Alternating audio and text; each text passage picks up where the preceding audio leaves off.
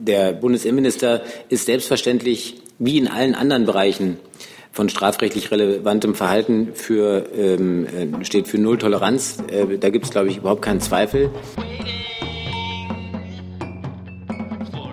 Zu dieser Regierungspressekonferenz. Ich begrüße stellvertretende Regierungssprecherin Ulrike Demmer und die Sprecherinnen und Sprecher der Ministerien. Das Innenministerium steht gerade noch draußen und kommt dann auch gleich rein. Liebe Hörer, hier sind Thilo und Tyler. Jung und naiv gibt es ja nur durch eure Unterstützung. Hier gibt's keine Werbung, höchstens für uns selbst. Aber wie ihr uns unterstützen könnt oder sogar Produzenten werdet, erfahrt ihr in der Podcast-Beschreibung. Zum Beispiel per PayPal oder Überweisung. Und jetzt geht's weiter. Wir fangen mal an mit unserem mitwöchentlichen Bericht aus dem Kabinett. Frau Demmer, bitte. Genau, heute gab es die erste ordentliche Kabinettssitzung der neuen Bundesregierung. Äh, in der war der Jahresabrüstungsbericht 2017.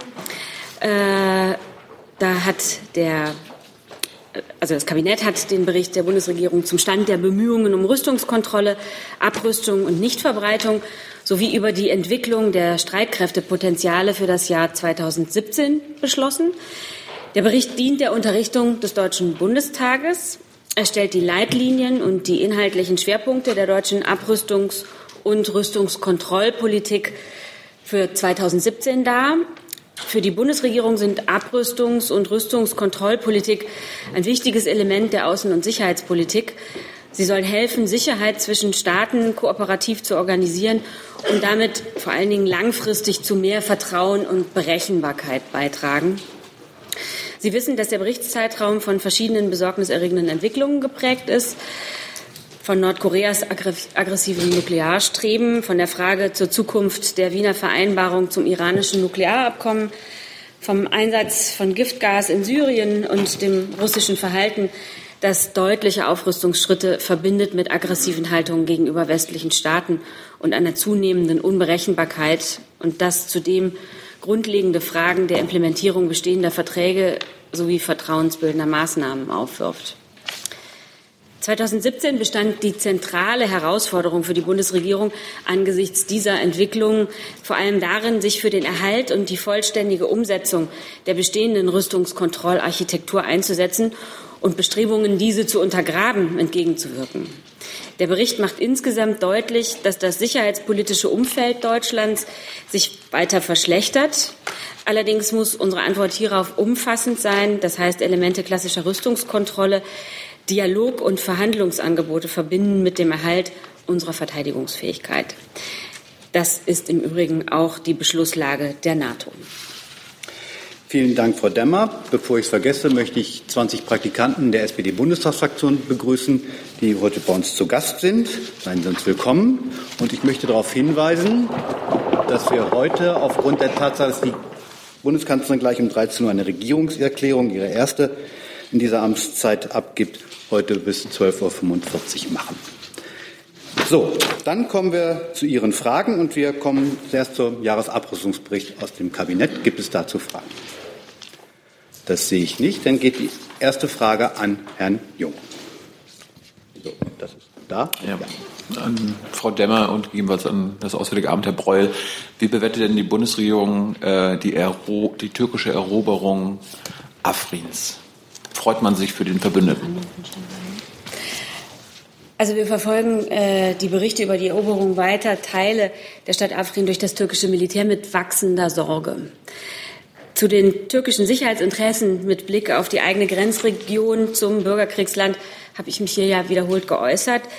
Wir hören aber auch die von den Vereinten Nationen und dem, Irak, äh, dem IKAK zum Ausdruck gebrachte große Sorge mit Blick auf die Lage der Zivilbevölkerung äh, in diesem Gebiet und die große Zahl der von dort flüchtenden Menschen. Ähm, wie für alle anderen Gebiete in Syrien gilt, es braucht nicht neue intern Vertriebene, sondern die sofortige Sicherstellung einer umfassenden Versorgung der Menschen in ihren Heimatorten. Und natürlich gilt es, weitere Eskalation der Gewalt zu verhindern den Schutz der Zivilbevölkerung sicherzustellen und humanitären Zugang zu garantieren, wie wir das hier auch immer wieder gefordert haben.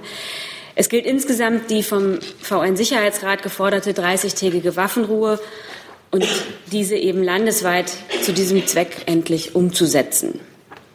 Jede an Kampfhandlungen beteiligte Partei in Syrien ist nach dem humanitären Völkerrecht verpflichtet, den Schutz der Zivilbevölkerung sicherzustellen.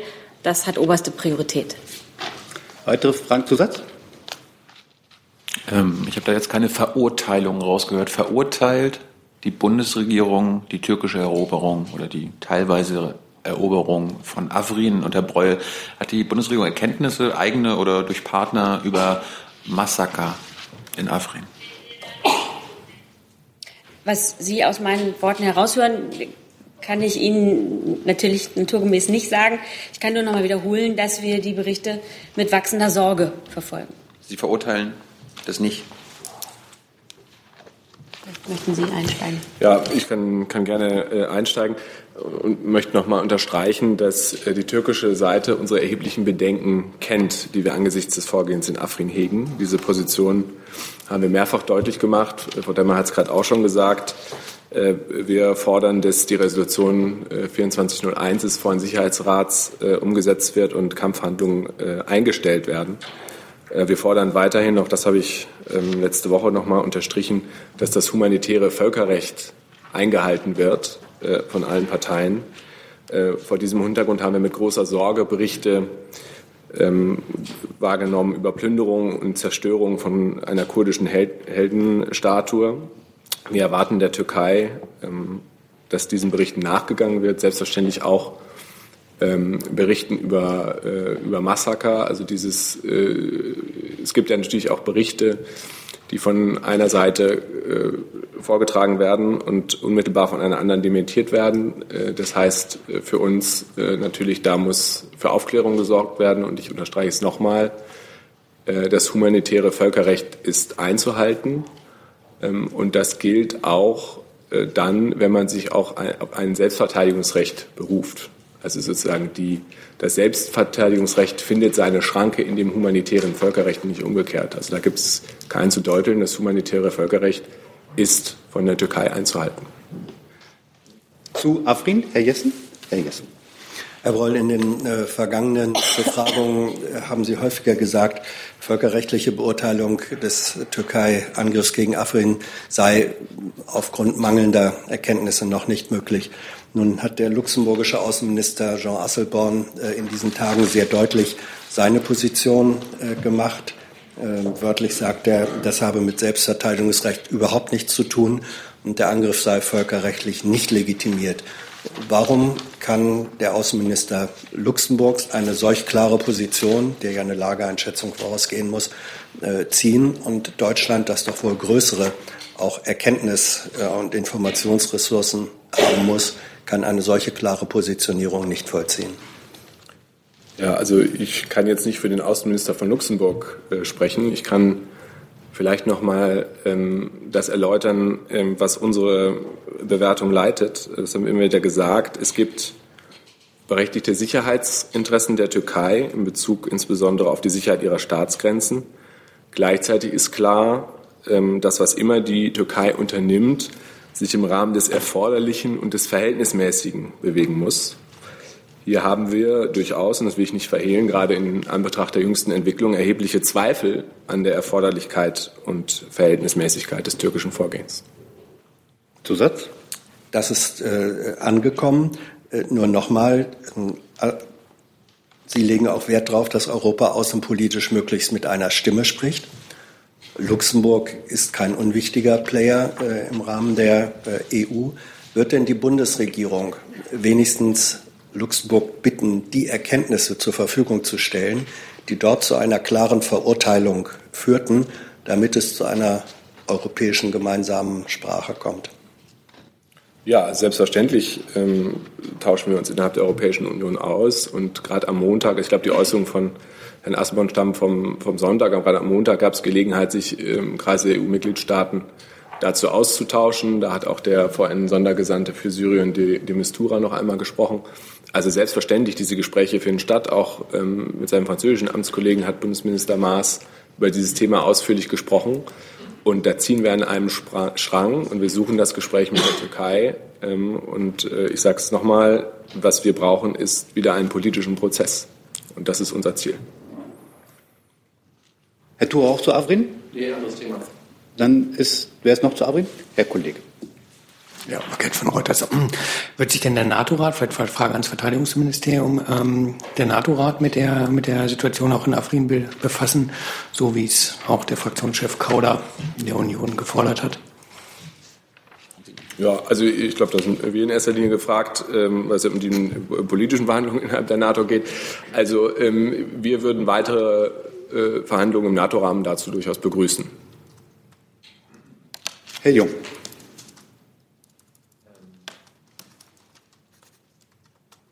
Ja, achso, Entschuldigung. Da, so. Von alleine geht's nicht. Tut mir leid. Herr Erdogan hat es auch gedroht, äh, die, den Krieg, seinen Krieg, seine Kampfhandlungen auch noch auszuweiten auf den Irak und andere Teile Syriens. Ähm, wie bewertet denn das die Bundesregierung? Macht Ihnen das auch nur wieder Sorgen oder äh, appellieren Sie, sich zurückzuziehen? Ich hatte jetzt immer nur gehört, dass Sie die Kampfhandlung ein, einstellen lassen wollen. Äh, fordern Sie den Rückzug der türkischen Armee aus ganz Syrien? Äh, was wir äh, fordern, ist, dass das humanitäre Völkerrecht eingehalten wird. Wir fordern, dass sich die Türkei unter ihrer Berufung auf das Selbstverteidigungsrecht im Rahmen des Erforderlichen und des Verhältnismäßigen bewegt. Und, das hätte ich vielleicht zuerst sagen sollen, weil das ist das Wichtigste, wir fordern die Einhaltung der Vereinten Sicherheitsresolution 2401 die eine 30-jährige Waffenruhe für ganz Syrien äh, vorsieht. Und das ist die Grundlage dafür, um endlich wieder in das einzustenken, was wir eigentlich brauchen, und zwar den politischen Prozess. Zusatz? Noch kurz zu Irak, wenn, äh, wenn ich darf. Also äh, Planungen sind uns nicht bekannt. Wir haben diese ähm, Äußerungen gesehen. Ähm, müssten jetzt aber sozusagen mehr dafür äh, wissen, ähm, um das wirklich be beurteilen zu können, weil diese Äußerung gab es auch schon mal in der Vergangenheit, ohne dass ähm, konkret etwas äh, passiert wäre. Äh, grenzüberschreitende Militäreinsätzen steht die Bundesregierung grundsätzlich äh, zurückhaltend gegenüber. Ähm, und natürlich gilt äh, für mögliche Maßnahmen äh, woanders genau das, was ich gerade über Afrin gesagt habe, nämlich Völkerrecht ist einzuhalten. Zusatz. Frau Demmer, ähm, die türkische Eroberung wäre ohne deutsche Panzer offensichtlich nicht möglich gewesen. Sieht die Bundesregierung eine deutsche Mitverantwortung für das, was in Afrin passiert? Zu den Panzern würde ich Herrn Neumann. Nee, das ist so eine politische Frage, keine militärische. Also ich kann, also ich würde trotzdem Herrn Neumann noch bitten, sich nochmal zu den Panzern zu äußern, aber ähm, ich habe eigentlich nichts den Worten, die ich hier schon äh, gesprochen habe und dem, was Herr Breul gesagt hat, hinzuzufügen. Jede an den Kampfhandlungen beteiligte Partei ist nach dem, dem, ist dem humanitären Völkerrecht verpflichtet und äh, den Schutz der Zivilbevölkerung sicherzustellen. Das hat einfach oberste Priorität. Wir haben auch darauf hingewiesen, wie Herr Breul gerade auch nochmal, dass die Resolution 2401 alle Parteien in Syrien äh, zur Einhaltung der landesweiten Waffenruhe verpflichtet. Ähm, wir begrüßen aber, dass die Türkei angekündigt hat, in ähm, Berichte über Menschenrechtsverletzungen, insbesondere durch die von Ankara unterstützten Milizen, zu untersuchen und Verantwortliche zur Rechenschaft zu ziehen. Über die Lieferung von Leopard 1 und 2 Panzern an die Türkei habe ich hier ausführlich Stellung genommen und ich würde Sie bitten, das äh, Protokoll zu bemühen. Herr Jess. Herr Breul, die ähm, Ankündigung, die türkische Ankündigung der Angriffsausweitung auf den Irak unter Bezug auf Selbstverteidigungsrecht würde ja auch da wieder voraussetzen, dass nachweisbar Angriffe gegen die Türkei äh, aus der Region stattgefunden haben. Hat die Bundesregierung, hat das Auswärtige Amt eigene Erkenntnisse darüber, dass solche Angriffe gegen die Türkei stattgefunden haben? Äh, die eine Aktion im Rahmen der Wahrnehmung des Selbstverteidigungsrechts legitimieren würde. Ja, äh, Herr Jessen, die Grundlage, schon die Grundlage Ihrer Frage ist hypothetisch und Sie wissen, äh, dazu äußern wir uns hier nicht. Ähm, das ist, ich, warum ist es hypothetisch? Ähm, Erdogan hat angekündigt, dass äh, ausgeweitet werden soll, weil von dort terroristische Aktivitäten äh, ausgehen. Das hat Erdogan so gesagt. Er kann aber nur ausweiten im Hinblick auf Selbstverteidigungsrechtswahrnehmung, wenn von dort Angriffe stattgefunden haben. Das ist ja gar nicht hypothetisch. sondern das ist das Regelwerk. Ich frage ja nur, ob die Bundesregierung eigene Erkenntnisse hat, dass von dem Teil des Iraks, gegen den Herr Erdogan vorrücken möchte, Angriffe gegen die Türkei stattgefunden haben. Das ist nicht hypothetisch. Ja, es ist insofern hypothetisch, äh, Herr Jessen, weil wir im Fall Afrin eine konkrete Eingabe der türkischen Seite vor dem Vereinten haben und eine Berufung auf das Selbstverteidigungsrecht. Das liegt äh, meines Erachtens für den Irak nicht vor. Ähm, dementsprechend äh, können wir das auch nicht bewerten. Sozusagen, weil wir gar nicht wissen, auf was die Türkei sich bezieht, beziehen könnte in Zukunft. Sie haben keine eigenen Erkenntnisse über Angriffe aus dem Nordirak gegen die Türkei. Das habe ich nicht gesagt. Herr Jung. Ich habe noch eine Lernfrage, Herr Breul, oder gegebenenfalls Herr Neumann. Äh, Sie sind ja ein NATO-Staat. Ist es für einen NATO-Staat erlaubt, Besatzungsmacht zu sein? Also ehrlich gesagt weiß ich nicht, ob der äh, Begriff Besatzungsmacht völkerrechtlich Sie wissen, was ich meine. Ist. Ja, nee, aber Sie fragen mich nach einer rechtlichen Bewertung und das kann ich nicht äh, machen anhand von irgendwie äh, unbestimmten Begriffen. Also darf, darauf habe ich keine Antwort. Darf ein NATO-Staat ein Gebiet in einem fremden Land dauerhaft einnehmen, kontrollieren? Wir erwarten auch äh, von NATO-Staaten, selbstverständlich, das habe ich ja, ich weiß gar nicht, wie oft hier schon äh, gesagt, äh, dass sie sich an das Völkerrecht halten. Ähm, eine dauerhafte militärische Präsenz ist in der Regel nicht mit dem, mit dem Völkerrecht vereinbar. Mit Rücksicht auf die Fragen der anderen Kollegen äh, würde ich jetzt gerne das Thema wechseln. Herr Vorreiter hat die nächste Frage. Bitte schön. Ist es da oder ein weiter? Ah, ja. Entschuldigung, da. Genau, und das ging an das Arbeitsministerium und an das äh, Finanzministerium. Es gab ja in der letzten Legislaturperiode einen Gesetzentwurf beziehungsweise später ein Eckpunktepapier, wo es um die Begrenzung von Kindergeld für EU-Ausländer ging. Das Ganze ist dann ähm, versackt. Ich würde gerne wissen wollen, ob jetzt in dieser Legislaturperiode da ein neuer Anlauf gestartet wird oder nicht. Ja, ich kann für das Arbeitsministerium sagen, dass das erstmal so richtig ist. Es gab in der letzten Legislatur, zum Ende der letzten Legislatur eine Verständigung darauf, dass man gemeinsam das grundsätzliche Ziel einer Indexierung von Kindergeldzahlungen ins Ausland äh, weiter verfolgen will und sich sozusagen dieser Indexierung annähern möchte. Das wurde dann erstmal ähm, auf Halt gesetzt sozusagen mit Blick auch auf geltendes EU-Recht und auch ähm, Bedenken der EU-Kommission. Aber es bleibt für beide Regierungspartner äh, weiter auf der Tagesordnung. Wann jetzt konkret welcher Impuls gesetzt wird, kann ich nicht sagen von heute, von hier und heute. Aber es bleibt im Grundsatz ein Anliegen, ja. Aber im Einvernehmen mit der Kommission beziehungsweise im Austausch mit der Kommission und auch den EU-Partnern. Zusatz oder soll ich die Ihre, Frage ist Ihre Frage beantwortet? Ja, die Frage ist beantwortet. Soll ich die nächste Frage gleich mit anschauen? Machen wir gleich. Gibt es noch weitere Fragen zu diesem Komplex? Bitte schön. Gerne nochmal das Finanzministerium dazu gehört, denn ich glaube, in der letzten Legislaturperiode ging ja auch die Initiative da vom Finanzministerium aus. Also plant das Finanzministerium dann nochmal einen Vorstoß bei der EU-Kommission? Sieht es genauso wie das Arbeitsministerium? Genau, wir sehen es genauso wie das Arbeitsministerium und es wurde eben ausgeführt, wie wir da weiter vorgehen werden. Das genau habe ich nicht verstanden, wie Sie weiter vorgehen werden. Werden Sie jetzt was unternehmen? Werden Sie gibt's? Genau, das hat doch Herr ist doch eben ausgeführt. Ja, ja, in der Diskussion war sehr allgemein, dass man da mit der äh, EU-Kommission ähm, sich nochmal zusammensetzt. Gibt es da konkretere Pläne? Genau, dann hat er, ähm, genau, Treffen? Hat er doch genau ausgeführt, wie die weiteren Pläne jetzt sind. Und wenn wir konkreteres haben, werden wir Sie natürlich informieren. Wer hat da die Federführung, Sie oder das Arbeitsministerium? Werden uns da eng abstimmen. Wo das dann europäisch angesiedelt wird, ähm, in welchen Arbeitsgruppen oder äh, wo das angesiedelt ist, das wird man dann sehen. Es gibt Federführung rein für das Kindergeld beim BMF, aber sicherlich eine gemeinsame Verantwortung und auch ein gemeinsames Interesse. Das haben wir hier deutlich gemacht bei der Häuser. Und wer dann am Ende des Tages in, welcher, in welchem organisatorischen, institutionellen Rahmen in der EU dann äh, die gemeinsame Position vertreten wird, wird man dann sehen. Weitere Fragen zu diesem Komplex? Das sehe ich nicht, dann ist Herr Schelt dran. Frage an die Regierungssprecherin zum Thema Paragraph 219a. Die Gießener Ärztin Frau Hähnel hat einen offenen Brief an die Bundeskanzlerin geschrieben. Hat äh, die Kanzlerin diesen Brief schon zur Kenntnis genommen? Möchte sie darauf reagieren? Und die zweite Frage, wie ist denn die Position der Bundeskanzlerin zu diesem Thema Gesetzesveränderung? Sie hat ja gesagt, es soll da jetzt eine einvernehmliche Lösung geben. Wie könnte die aussehen? Zu offenen Briefen äußern wir uns grundsätzlich nicht.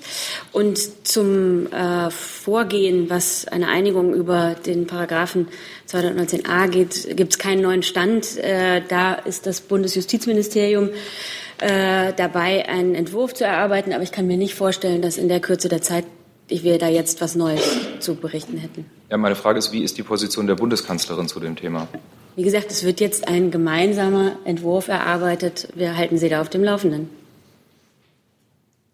Ich glaube, dass Justiz gerade nichts ergänzen möchte, aber Herr Thurau hat noch eine Frage dazu. Ich habe jetzt ich habe zwei Fragen zu zwei ganz äh, verschiedenen Themen. Vielleicht stelle ich die mal nacheinander.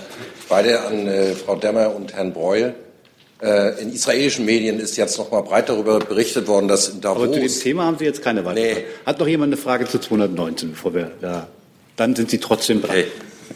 Also Davos, da hat die nach israelischen Medien, was diese Woche noch mal berichtet wurde, die Bundeskanzlerin intensivst mit Herrn Netanyahu darüber gesprochen, doch bitte äh, beim Iran-Atomdeal zu bleiben und wie wichtig der für den Westen sei. Können Sie das bestätigen, dass es dieses Gespräch gegeben hat, auch in dieser Intensität und äh, wie ist da jetzt aus Ihrer Sicht im Moment vor allen Dingen nach dem Ende von Herrn Tillerson als US-Außenminister der Stand der Dinge? Das wäre die erste Frage. Also, wie Sie wissen, berichten wir ja ganz grundsätzlich keine Einzelheiten aus vertraulichen Gesprächen der Bundeskanzlerin mit ausländischen Staats- und Regierungschefs. Aber in der Sache ist natürlich klar, dass die Bundesregierung das Wiener Abkommen immer als einen Beitrag zur Erhöhung der Sicherheit in der Region betrachtet hat und äh, da ist das Risiko eines nuklearen Wettrüstens in der Region äh, begrenzt. Frage beantwortet. Herr Breul, ist das ja, ich kann höchstens äh, ergänzen, äh, dass es am Freitag äh, ein Treffen gegeben hat der sogenannten Joint Commission, die sich der Überwachung des Nuklearabkommens äh, widmet auf Ebene der politischen Direktoren unter Vorsitz der Europäischen Union. Äh, hat das am Freitag in Wien stattgefunden. Da geht es um die Implementierung der nukleartechnischen Bestimmungen und die Sanktionsaufhebung gemäß dem äh, JCPOA. Die, äh, das lief sozusagen geschäftsmäßig. Ähm, das Nuklear, die Nuklearvereinbarung wird umgesetzt ähm, und funktioniert. Und Sie wissen, Sie kennen unsere Position. Wir äh, denken, wir sollten daran festhalten.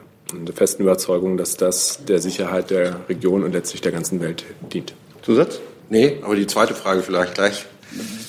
Gibt es, ich frage mal, gibt es weitere Fragen zum Iran-Abkommen? Dann dürfen Sie eine zweite Frage stellen. Es gibt eine ganze Reihe von US-Senatoren, vor allen Dingen von republikanischer Seite, die jetzt äh, Sanktionen gegen Nord Stream 2 äh, in Aussicht genommen haben und damit drohen. Was ist Ihre Reaktion darauf? Da würde ich das Wirtschaftsministerium zuständig. Also Äußerungen oder Stellungnahmen ausländischer Senatoren kommentieren wir wie üblich nicht. Die Haltung der Bundesregierung zu Nord Stream 2 ist, glaube ich, ähm, klar. Die haben wir mehrmals dargelegt. Das ist ein, ein Projekt, was, was von Unternehmen vorangetrieben wird. Wir haben natürlich auch immer dargelegt, dass es ähm, natürlich dieses Projekt äh, geltendes europäisches und nationales Recht einhalten muss. Und das ist die Haltung der Bundesregierung dazu. Also Sie fürchten jetzt erstmal da nichts, oder weil die Meldung gibt es ja und die Aussagen wir, wir haben diese Meldung natürlich zur Kenntnis. Wir verfolgen diese Entwicklung, aber ähm, ich kann trotzdem es nicht kommentieren, weil es sind die Haltung eben der amerikanischen Senatoren. Okay. Weitere Fragen zu dem Komplex Nord Stream 2? Sehe ich nicht, wenn Herr Kollege. Ah, da. Ja, vielen Dank. Christoph Eisenring von der Neuen Zürcher Zeitung. Eine Frage ans Auswärtige Amt. Es äh, ist in der Schweiz Anklage gegen drei äh, Deutsche erhoben worden wegen Wirtschaftsspionage. Ich wollte Sie fragen, ob Sie von dem Vorgang Kenntnis haben, ob Sie mit den Schweizer Behörden sich darüber austauschen und ob dieser Fall die bilateralen Verhältnisse mit der Schweiz äh, trüben wird. Ähm, und noch äh, eine Frage vielleicht ans Finanzministerium. Ähm, der Steuerstreit zwischen der Schweiz und Deutschland äh, habe ich eigentlich für äh, beigelegt gedacht. So hat das auch Finanzminister Schäuble jeweils gesagt. Wie, wie, wie, wie ist der Stand heute? Wie, wie ist dieses bilaterale Problem aus Ihrer Sicht? Ist es noch da? Ist es erledigt? Vielen Dank. Wir fangen mal mit dem äh, Strafverfahren an? Ja, ehrlich gesagt, erwischen Sie mich da auf dem falschen Fuß. Das ist äh, im Amt bestimmt bekannt, aber mir jetzt nicht. Das müsste ich Ihnen nachhalten. Das Finanzministerium. Genau, ich habe Ihnen auch keinen neuen Stand äh, zu dem mitzuteilen, äh, auf den Stand, den, den, Sie eben verwiesen haben. Der Minister Schäuble hat sich ja damals dazu geäußert. Äh, dazu habe ich jetzt keine Neuigkeiten. Dann steht auf meiner weitere Fragen zu dem Komplex. Sehe ich nicht. Dann steht auf meiner Liste Herr Jessen. Jetzt gerade nicht. Dann ist Frau Wefers dran. Das gleiche Mikrofon. So. Äh, meine Frage geht an das Bundesfinanzministerium. Die EU hat ja heute ein Konzept zur Digitalbesteuerung vorgestellt und ich wüsste gerne, ob es dazu eine Position gibt, auch vor dem Hintergrund, dass die äh, Industrie sich etwa besorgt geäußert hat, dass ihr jetzt eine neue Umsatzsteuer drohen könnte, weil eben nicht nur digitale Unternehmen, sondern auch digitalisierte Industrieunternehmen betroffen sein könnten. Ja, vielen Dank. Äh, für uns äh, ist das sicherlich ein wichtiges äh, Thema. Deutschland hat sich ja bereits dafür eingesetzt, das Thema zu bearbeiten auf internationalen Ebene bei seiner eigenen Präsidentschaft. Da haben wir das auf die Tagesordnung gesetzt. Minister Scholz hat das auch mit seinen Finanzministerkollegen in Buenos Aires besprochen. Wir begrüßen, dass die Kommission auf unsere Bitte äh, vom September letzten Jahres hin äh, heute Vorschläge zur Besteuerung der digitalen Wirtschaft äh, gemacht hat. Diese, diese umfassen sowohl einen Vorschlag für ein gemeinsames System einer digitalen Dienstleistungssteuer, sogenannte Digital Service Tax, als auch einen Vorschlag für eine Regelung zu einer bedeutenden digitalen Präsenz, sogenannte Significant Digital Presence im Rahmen der Unternehmensbesteuerung. Die Besteuerung hochdigitalisierter Geschäftsmodelle stellt die Mitgliedstaaten der EU ähm, vor Herausforderungen. Auf G20 und OECD-Ebene äh, konnte noch kein globaler Konsens zu dieser Frage erreicht werden und deswegen müssen wir auf EU-Ebene vorankommen. Ähm, wir können den digitalen Binnenmarkt nur durch einen koordinierten EU-weiten Ansatz schützen. Die beiden Vorschläge, die ich eben genannt habe, tragen zum Ziel bei, den Ort der Wertschöpfung in hochdigitalisierten Unternehmen mit dem Ort der Gewinnbesteuerung in Einklang zu bringen. Wir unterstützen weiterhin die jetzt laufenden Arbeiten auf EU-Ebene. Unser nächster Schritt wird sein, die konzeptionellen Arbeiten und die Reichweite beider Vorschläge gründlich zu analysieren. Wie Sie ja zu Recht gesagt haben, der Vorschlag wurde heute erst vorgelegt. Die Diskussionen sollten jetzt schnell beginnen und wir setzen uns für ein zügiges Vorankommen dieser weiteren Arbeiten ein. Gleichzeitig verfolgen wir weiterhin eine möglichst breite internationale Abstimmung und wollen die im OECD-Zwischenbericht, der gerade letzte Woche erschienen ist, äh, die Feststellungen, die dort getroffen wurden, auch mit einbeziehen. Dies gilt insbesondere für die Aussagen zu kurzfristigen Übergangsmaßnahmen. Abschließend hoffen wir, dass der Vorschlag zur digitalen Präsenz ein Impuls für die Diskussion auf G20 und OECD-Ebene sein wird. Frage beantwortet. Zusatz? Ja. Ähm, zu dem Zeitplan können Sie vielleicht noch ein bisschen genauer werden, weil Sie sagen, die Diskussionen laufen jetzt weiter. Lässt sich das irgendwie absehen, ob wann sich etwas konkretisieren könnte? Die EU würde ja womöglich vorreiten, bevor das global eingeführt würde oder ein globaler Konsens gefunden würde. So schien mir das. Genau, das habe ich ja gerade zum Ausdruck gebracht, dass uns wichtig ist, dass es eine äh, global koordinierte Lösung gibt. Ähm, da das sicherlich noch Zeit in Anspruch nehmen wird, da kann ich auch kein äh, konkretes Datum natürlich nennen. Ähm, die Gespräche gehen auf dem Punkt weiter, muss man eben jetzt auf EU-Ebene äh, vorankommen und da hoffen wir, dass diese Arbeiten zügig gehen. Aber auch hier kann ich Ihnen natürlich keinen genauen äh, Zeitplan nennen, weil da sind wir auch nicht äh, Herr des Verfahrens, äh, sondern da sitzen viele am Tisch. Äh, das wird, die Kommission wird jetzt ihren Vorschlag in den äh, Rat einbringen und dann wird man da beraten. Und da sitzen, äh, wie Sie wissen, noch viele andere Mitgliedstaaten am Tisch, die ebenfalls ihre Meinungen dazu vertreten werden. Äh, wir begrüßen jedenfalls, dass die, dass die Kommission jetzt die Voraussetzungen geschaffen hat, dass die Diskussionen und die Arbeiten zügig weitergehen können. Weitere Fragen zu dem Thema Digitalbesteuerung durch die EU sehe ich nicht. Dann hat der Jung die nächste Frage. Ich wollte mal zu diesem Facebook-Datenskandal kommen und hören, die Bundesregierung ist ja im Allgemeinen sehr besorgt über das, was passiert ist, aber gibt es dann auch nationale äh, Überlegungen, äh, wie man mit Facebook umgeht? Es wird jetzt immer auf die europäische Datenschutzverordnung verwiesen und dass da doch alles geklärt sei, aber äh, das kann es ja nicht sein. Also ich würde gerne wissen, was national zu, zu tun ist und ob Sie sich äh, mit Facebook schon in Verbindung gesetzt haben, wer immer sich dazu sprechfähig fühlt, äh, und um sich von Facebook über das genaue Ausmaß dieses Skandals informieren zu lassen. Zu Datenschutz ist das Innenministerium zuständig, zu Facebook das Justizministerium mal irgendwie, ne? Ich kann vielleicht als Einstieg äh, grundsätzlich sagen, die Bundesregierung schließt sich der Haltung der EU-Kommission an und fordert von Facebook Klarstellung zu den Vorwürfen.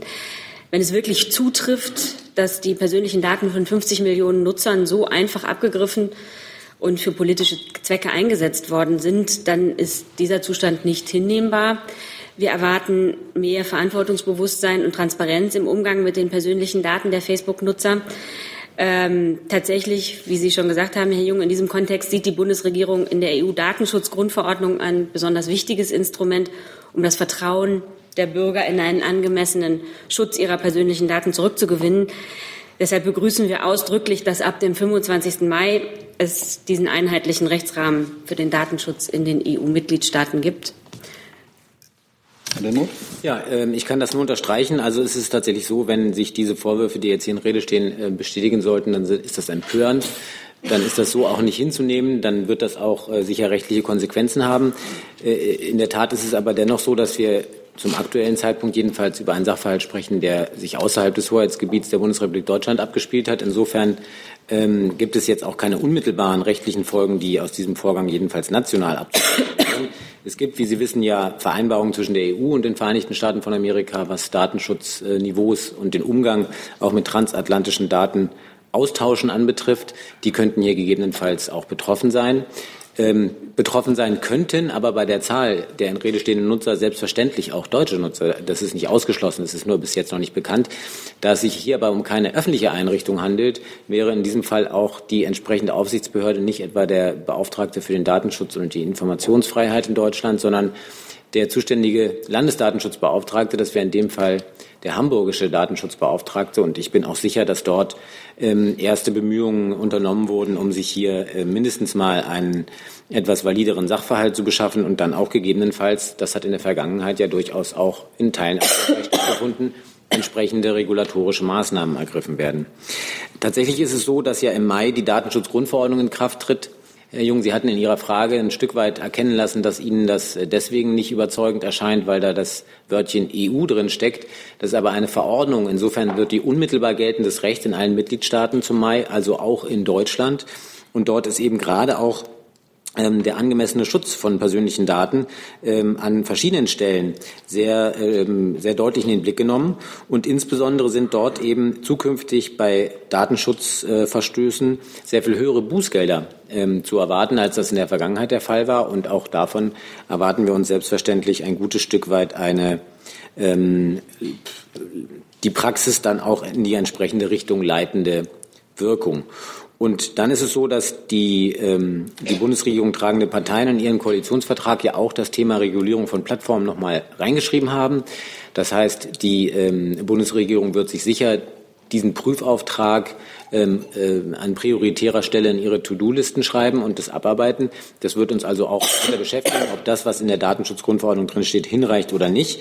Ähm, wird sicher gerade in Bezug auf entsprechende Plattformen ähm, dann noch einen weiteren Prüf Prozess durchlaufen in der jetzt begonnenen Legislatur. Das BMJ ja, genau, Herr Demuth hat das schon ähm, ähm, erschöpfend ausgeführt. Insofern habe ich da jetzt äh, nicht viel hinzuzufügen. Nochmal vielleicht zum Sinn oder auch zum Vorteil der Verordnung, die dann ab dem 25. Mai kommen wird. Die unabhängigen Datenschutzaufsichtsbehörden werden durch diese Verordnung gestärkt und bekommen wesentlich wirksamere und härtere Sanktionsmöglichkeiten bei Verstößen, als es sie bisher gab. Auf Ihre Frage bezogen, Herr Jung, ähm, inwiefern wir uns da mit Facebook austauschen werden. Wir sind ja schon seit einiger Zeit mit Facebook zu anderen Themen, wie Sie ja wissen, äh, im Austausch und werden dies auch fortführen, auch in dieser Angelegenheit. Zusatz? Ich hatte jetzt von Herrn Frau Beer und äh, von der Justizministerin Aussagen zu Facebook zum Skandal gehört. Was sagt denn Herr Seehofer als Datenschutzminister? Herr Dimroth, zu diesem Skandal. Und Sie hatten jetzt gerade schon rechtliche Konsequenzen angedeutet, die folgen könnten. Könnten Sie eine Lernfrage, was wären das denn für rechtliche Konsequenzen? Und Frau Demmer, Sie werden die Frage erwartet haben, ähm, wie greift denn die Bundesregierung auf die Daten Ihrer Facebook-Fans zu? Sie haben ja auch schon mehrere hunderttausend. Wie nutzen Sie die Daten? Ja, zu Ihrem ersten äh, Frageteil, Herr Jung, ist es ja auch sonst so, dass Sie und Ihre Kollegen, ich hier sage, dem Minister zuschreiben. Insofern dürfen Sie das in dem Fall auch. Der findet das empörend, wenn das so wäre. Da braucht es, glaube ich, jetzt keines nachgeholten äh, Statements ähm, durch anderen Munde, sondern wie gesagt, das können Sie gerne ähm, entsprechend ähm, zuweisen. Und jetzt die Frage möglicher rechtlicher Konsequenzen, das ist natürlich eine sehr hypothetische Frage, die auch ein sehr weites Feld von Möglichkeiten eröffnet. Es ist, wie ich gerade ähm, gesagt habe, so, dass auch Facebook ähm, dem EU-US-Abkommen sozusagen derzeit unterliegt, was unter dem Namen Privacy Shield formiert, was letztlich sozusagen die, die Verabredung, wenn ich versuche, etwas verkürzt darzustellen, bedeutet, ähm, die US-Seite und die EU-Seite definiert bestimmte Datenschutzmindeststandards, die sie für gegeben ähm, wissen wollen, wenn äh, bestimmte Erleichterungen im transatlantischen Datenaustausch sozusagen etwas formalisierter, institutionalisierter, ohne eine Einzelverprüfung als angemessen erscheinen. Das ist das Privacy Shield. Darunter liegt auch Facebook beispielsweise. Und ähm, es gibt jetzt in diesem Fall, weil es ein amerikanisches Unternehmen betrifft, eine amerikanische Regulierungsbehörde, die den Auftrag hat, die Einhaltung dieser Standards dann auch zu kontrollieren. Unsere feste Erwartungshaltung, insbesondere der der EU, aber natürlich damit auch unsere, ist, dass diese Regulierungsbehörde sich jetzt sehr genau anschaut, ob tatsächlich diese Vorwürfe zutreffen oder nicht. Und dann könnte hypothetisch ein Ergebnis dieser Prüfung auch sein, dass die Regulierungsbehörde in den USA sagt, die Standards sind dermaßen unterschritten, dass Facebook nicht mehr unter dieses Privacy Shield fällt, mit entsprechenden ähm, nicht unerheblichen Nachteilen bei dem transatlantischen Datenaustausch für dieses Unternehmen. Das wäre eine mögliche rechtliche Konsequenz. Aber genau das ist angelegt in diesem Abkommen zwischen der EU und den USA, dass man einen Mindeststandard an datenschutzrechtlichem Niveau definiert, festschreibt und dann auf beiden Seiten durch entsprechende Regulierungsbehörden kontrolliert. Und genau das, davon dürfen wir, denke ich, ausgehen, wird jetzt durch die sogenannte Federal Trade Commission auf US-Seite auch geschehen. Darf ich, darf ich trotzdem nochmal, können Sie mal diese Nachteile beschreiben, die Facebook denn drohen würden, falls. Naja, ich hatte ja gesagt, die Idee ist, dass man eben nicht jedes einzelne personenbezogene Datum sozusagen als einzelnen Datenübermittlungsvorgang rechtlich behandeln muss und damit wirklich einen großen bürokratischen Aufwand auch betreiben muss, sondern dass man eben, wenn man sagt, dieser Mindeststandard ist erfüllt, ist letztlich das äh, transatlantische, der transatlantische Austausch von personenbezogenen Daten ähm, sehr viel weniger regulatorisch vorgeprägt und dementsprechend im Alltag für ein solches Unternehmen kann man sich ja vorstellen, dass da viele Daten ausgetauscht werden, äh, sehr viel einfacher zu vollziehen. Frau Demmer, wie gehen Sie mit den Daten? Wir, also die Bundesregierung nutzt neben vielen anderen Kanälen die sozialen Netzwerke auch, um über die Arbeit der Bundesregierung äh, zu informieren. Übrigens informieren wir da auch die Nutzer äh, über den verantwortungsvollen Umgang mit Daten. Daten selber erheben wir, soweit ich weiß, nicht. Herr Jessen zu dem Thema. Zu Cambridge äh, Analytics. Ähm, das Unternehmen konnte wohl nur groß werden, weil es auch der Unterstützung durch verschiedene Regierungen äh, sicher sein konnte. Ähm, Herr Breul, gibt es Kontaktverhältnisse zwischen dem deutschen Auswärtigen Amt äh, und Cambridge Analytics? Ich glaube, Herr Nix, der suspendiert wurde, ähm, war, stand immer noch beim US State Department äh, unter Vertrag. Gibt es entsprechend vergleichbare Verhältnisse? Also sind mir nicht bekannt, aber das äh, prüfen wir gerne natürlich nochmal nach. Gibt es weitere Fragen zu diesem Komplex? Das sehe ich nicht der Fall. Dann machen wir hier vorne weiter. Bitte. Äh, eine Frage an das Wirtschaftsministerium.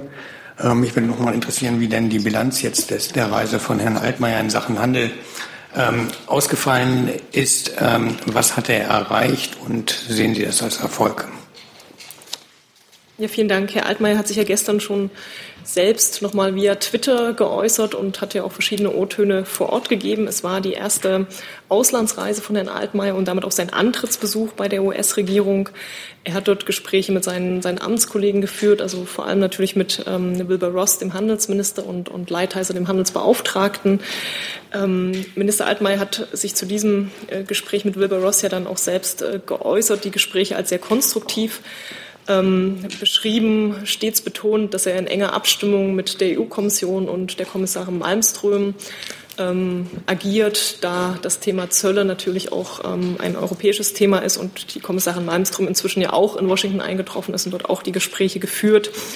Ähm, er hat ähm, dann zum Abschluss seiner Reise gestern äh, via Twitter das kurz verkündet und es ist eben so, dass er sagt, eine Chance für ein positives Signal Ende dieser Woche ist möglich, aber natürlich hängt es am Fortgang der weiteren Gespräche, die jetzt eben erstmal abzuwarten sind. Wie gesagt, die Kommissarin ist ja in den USA und ist dann noch in Gesprächen aktiv, sodass jetzt dazu sagen der Gesprächsfaden übergeben wurde und die EU-Kommissarin diese fortführt.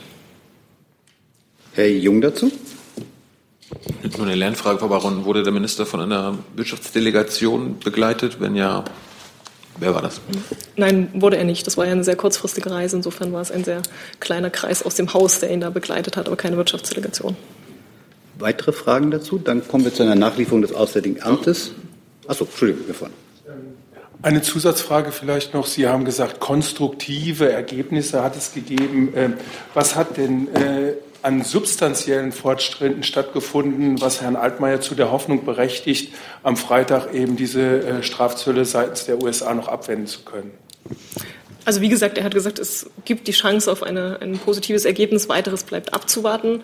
Das ist einfach immer jetzt der Stand, weil die Gespräche ja noch laufen und ähm, natürlich wurde für den konkreten Inhalt und die Details der Gespräche Vertraulichkeit vereinbart und da bitte ich um Verständnis, dass ich da jetzt nicht näher ins Detail gehen kann, auch vor Respekt vor den noch laufenden Gesprächen der, der Kommissarin Malmström und deren Gesprächspartner in den USA.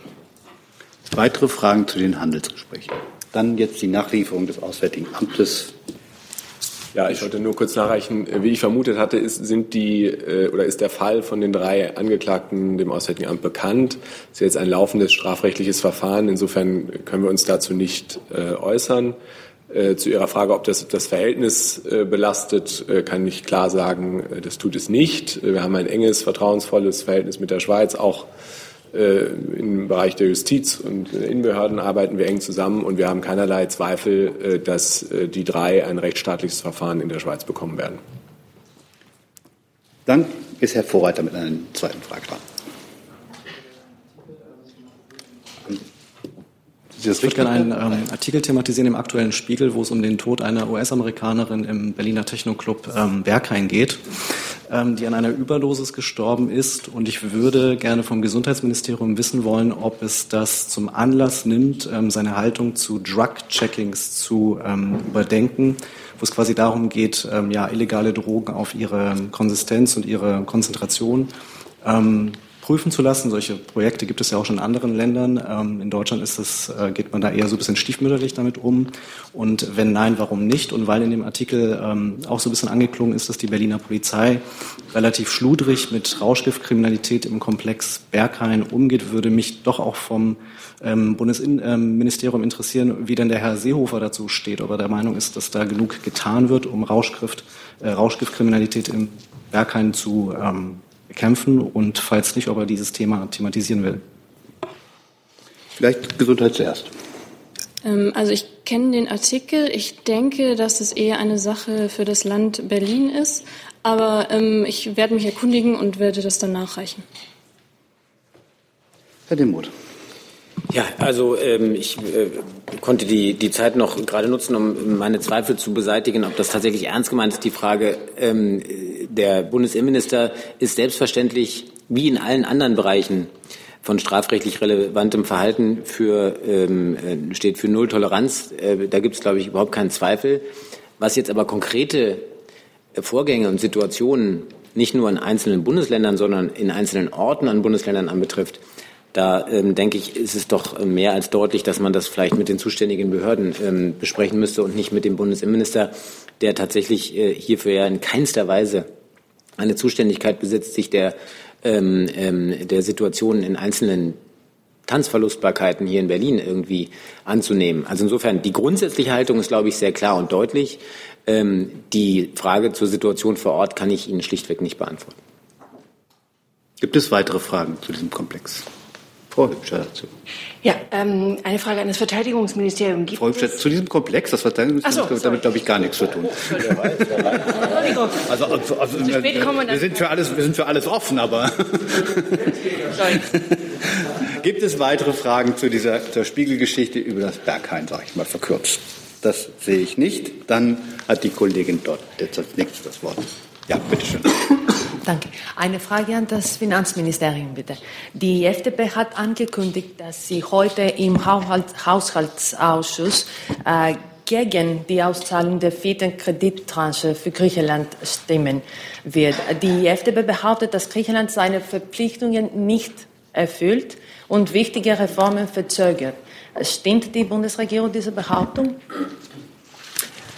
Also das äh, Thema Griechenland äh, stand ja auf der äh, letzten Eurogruppe auch auf der Tagesordnung. Da haben die Institutionen bestätigt, dass Griechenland alle Vorabmaßnahmen, die notwendig sind für eine Auszahlung, erfüllt hat. Auf dieser Grundlage haben wir den Bundestag informiert und werden jetzt eben auch den Haushaltsausschuss informieren.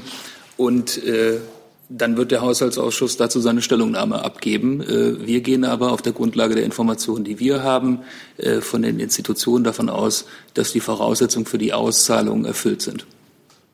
Gibt es weitere Fragen zu dem Komplex? Dann ist Herr Jung mit einem neuen Thema dran. Was ist fünfter? Ja, das altbekannte Thema politische Gefangene. Herr Breuer, können Sie uns ein Update geben, was es Neues gibt zu den deutschen politischen Gefangenen in der Türkei?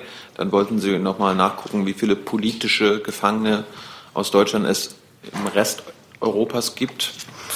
Und ähm, was ist mit diesem Deutschen, der angeblich in Afghanistan, äh, also ein deutscher Taliban, äh, hat sich da jetzt rausgestellt, ob da wirklich ein Deutscher ist und was ist mit dem passiert?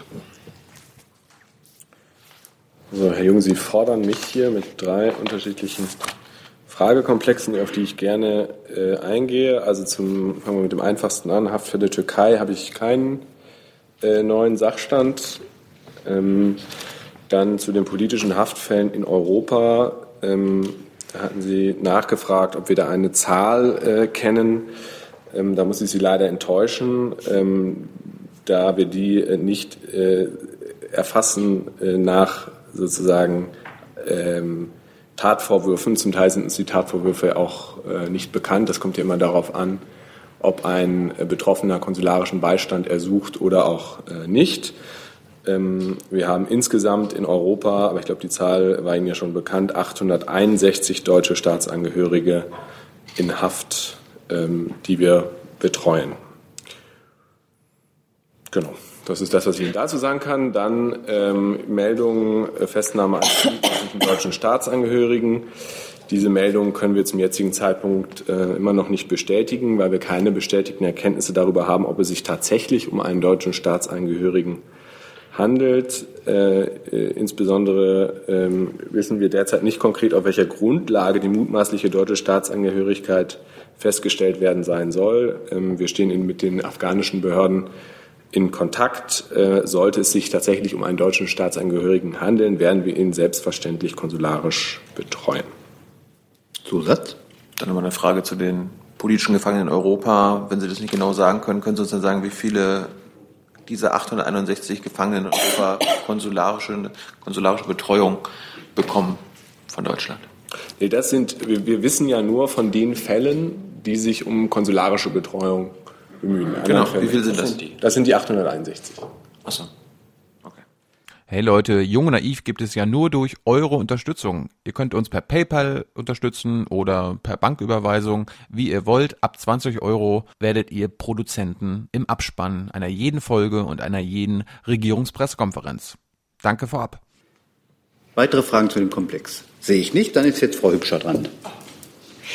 Also mit einer Frage an das Verteidigungsministerium. Es gibt neue Vorwürfe, ähm, dass äh, Bundeswehrsoldaten bei Gewaltmärschen überfordert worden sein sollen.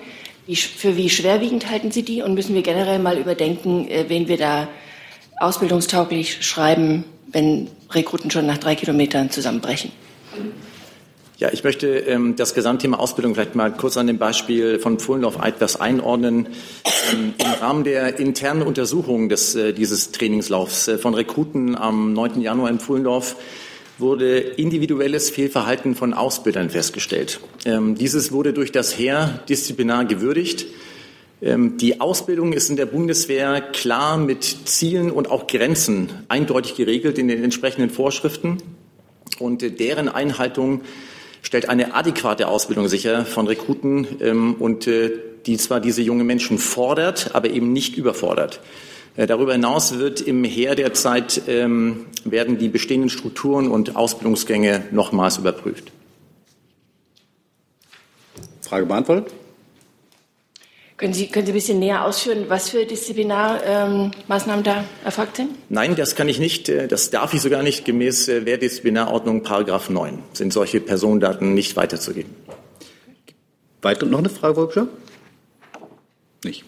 Äh, gibt es weitere Fragen zu dem Komplex Ausbildung bei der Bundeswehr und mögliche Überforderungen? Sehe ich nicht. Gibt es andere Fragen noch? Herr Jung hat noch eine Frage.